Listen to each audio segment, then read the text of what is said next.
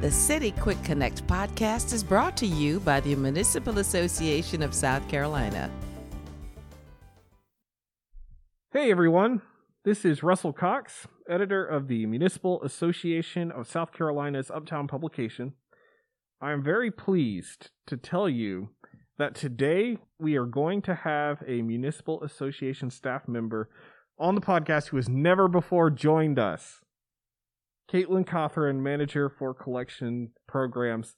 Caitlin, how are you doing today? I'm great, Russell. Thank you for having me today. I'm a little bit nervous, but I'm ready to do this. I've I've been trying to get Caitlin on the podcast for I don't know how long. And he finally won. I finally I finally made it happen.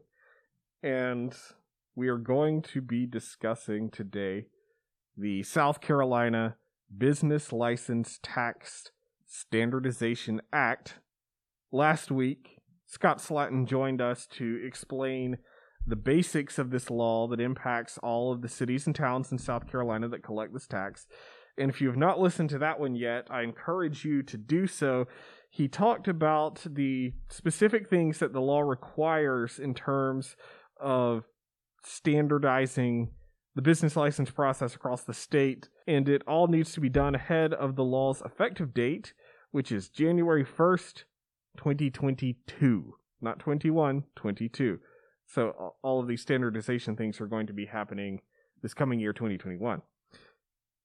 In this episode, we are going to move that discussion forward by talking with Caitlin about some of the specific steps that cities and towns need to be taking early this coming year, 2021. We are going to be talking about NAICS codes and the initial data work that needs to happen in this coming year. Caitlin, before we get started, is there anything you could say by way of introduction of kind of what we're going to be talking about today? Yeah, of course. So, uh, like Russell said, we're going to be talking about what you need to start doing the beginning of the year but I encourage you to start it as soon as possible if you're ready. Um, we're going to do a little bit of discussion of NAICS, kind of what are they, and then talk about how you need to export them and begin the rebalancing process. So, what is a, Caitlin, what is a NAICS code? NAICS it stands for a North American Industry Classification System.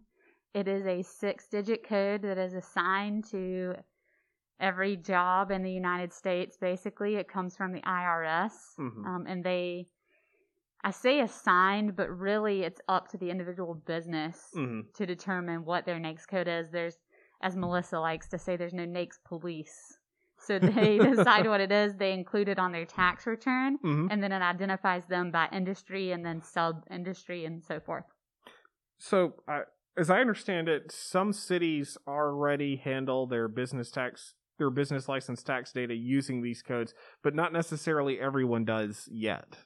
That's correct. Mm-hmm. So NAICS have been around for a while, but some cities never transitioned from the prior thing, which was called the Standard Industrial Classification System, or SIC. Mm-hmm. And then some cities never even got on SIC. So mm-hmm.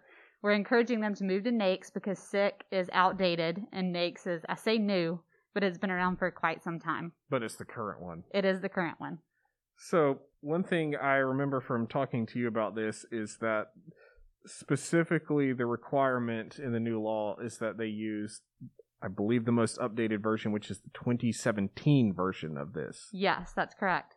NAICS are updated every five years. Mm-hmm. So the most recent is 2017, and they'll put out new numbers in 2022. And all they're doing with that really is just getting rid of industries that no longer exist or adding industries that are new because people are constantly coming up with new types mm-hmm. of things. Okay, okay.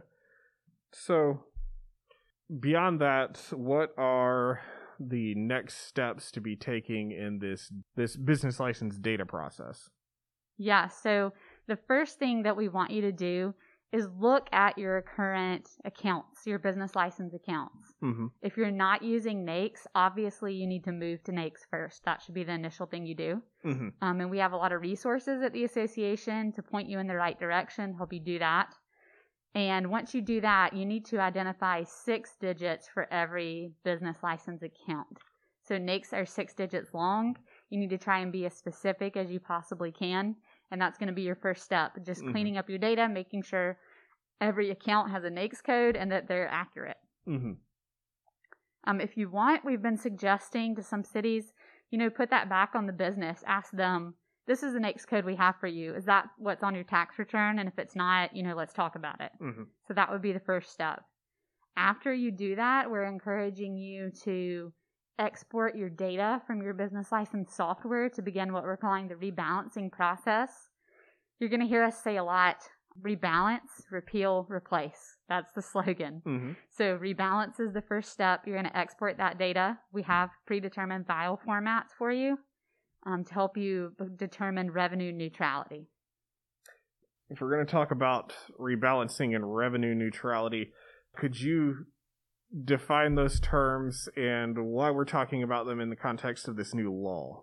Yes. So under Act 176, it states that you cannot have a windfall of revenue in the first year of implementation and that it has to be revenue neutral. Mm-hmm. And by that, I mean if there are new businesses in 2022, they don't count, right? You take those out of the equation. You're looking at the businesses you had in 2020 based on 2019 income, and you're making your rates so that it's revenue neutral for 2022.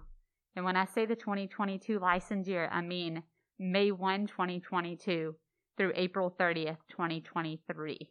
Because those are the standard license dates under the new law Act 176. Yes, that's Okay. right.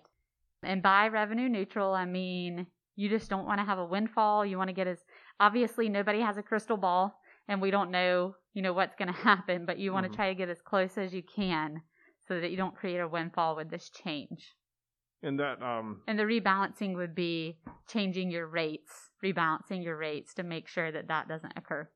to make sure that at least theoretically all other things being equal that the amount of revenue you would get under the new law is the same as what you had gotten previously. Yes, yes, exactly. All things being equal. Any new businesses, obviously, you can't account for those, so those wouldn't be part of the equation.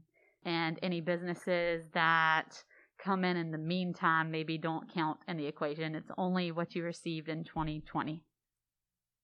So we talked about exporting exporting the data. I believe we have we the association have a spreadsheet that can help the cities and towns with this. Yes, we do. We have a very specific file format if you need our assistance. We have that in an Excel file. We can send it to you. hmm and there are very specific columns that the data needs to be exported into, and then the association can assist with the rebalancing process. Okay. And I we're going to hit this again at the end, but I'll bring it up now. Who can people go to for that spreadsheet? For the spreadsheet, they can contact myself, Caitlin Cothran, or Melissa Harrell. Okay. Okay. What next? After the data is exported, um, after you put it into the file, we go through the rebalancing process. It, there needs to be a double check on the back end just to make sure you do have everything in the correct, correct classifications where they're supposed to be, what classes they fall into. Some of them are by law, some of them are mandated in the class schedule Mm-hmm. cities i would i want to be clear about the fact that cities still maintain control of their rates no one is telling them what their rates need to be aside from this first year of revenue neutrality Yes. after that they are welcome to do whatever they need to do with their rates Mm-hmm. to get it back to what it was or to just change them because that's what they were intending to do to start with Okay. I have several cities who've reached out to me and said, Hey, we were talking about a rate increase. I guess that's out the window. And my answer is yes. This first year, it's out the window for 2022. It needs to be neutral, but after that, go for it. So, can you say a little about things that are going to be happening that need to be happening later in the year past these initial data steps? I know that they're going to need to that I know that cities and towns will need to adopt a new business license ordinance. They're going to be talking to their businesses this whole time. There's the business license portal. Yes, yes. So The model business license ordinance will be available in January of 2021. Mm-hmm. Want to make sure I said the right year. I can't believe it's 2021. And then they will need to update that. And again, that's part of the slogan, the rebalance, repeal, replace. We're saying repeal your current ordinance and replace it with the new model ordinance instead of trying to redline it and update it. Just go ahead and replace it. That's been thoroughly vetted here at the association, this new model ordinance, and outside the association, so that we're trying to make this process easy. After the model ordinance, uh, like you said, the business license portal, the state law says that every city who has a local license, Act 176 says that you have to offer the business license portal as an option. Mm-hmm. That does not mean that that is the only option. They still come in in person. They still can pay by phone if you do that. And if you have your own portal and it was in place before January 1st of 2018, you can continue using it. If not, under this new law, it becomes unusable and you can only use the statewide portal that's being offered. And I, I believe one thing we've been stressing this whole time is that association staff is going to be helping cities and towns throughout this whole process. I I believe you and Melissa have been having virtual sessions about uh, about both this entire process and NAICS codes in particular already. Haven't you? Yes, we had some um, meetings specifically about NAICS since that's the first step, kind of telling people what it is and encouraging them, them to get that started. Mm-hmm. We've had some general sessions. It is a lot of information. I understand that it's a bit overwhelming. So we're working here to put together some talking points, some documents to help them out with that. And we will continue to have those virtual sessions every time we say, okay, it's time for the next step. This is what that step is. Mm-hmm. We'll have you call in and we'll walk you through it and help as much as we possibly can. We'll be bringing you back on the podcast to talk about later steps too. I look forward to it. It wasn't quite as awful as I thought. I am glad. I am glad. All right. So if if they want to get in touch with you, or if they want to get in touch with Melissa, where should they go? they can go to the association's website and look up business licensing, or they can reach out to their field service representative, which would be Charlie Barrineau or Jeff Shacker, and they will help them find the correct person that they need to be in touch with. And as as Scott Slatton would say if he were here, that website is www.masc.sc. www.masc.sc. that is correct. Well, anything anything further? I don't think so. I just I would like to reiterate that we're here to help you. We're going to walk you through this process and you can do it. And also that it's not optional, it's the law now, so you have to do it. Wor- words of encouragement and a and a reminder that it is required. Caitlin, thank you thank you so much for taking the time to talk to us about this. yeah, thank you for having me. The City Quick Connect podcast is one of several ways the Municipal Association keeps you informed of the opportunities and issues impacting South Carolina cities and towns. Learn more at www.masc.sc and stay up to date with the association's latest happenings on Facebook, Twitter, and Instagram.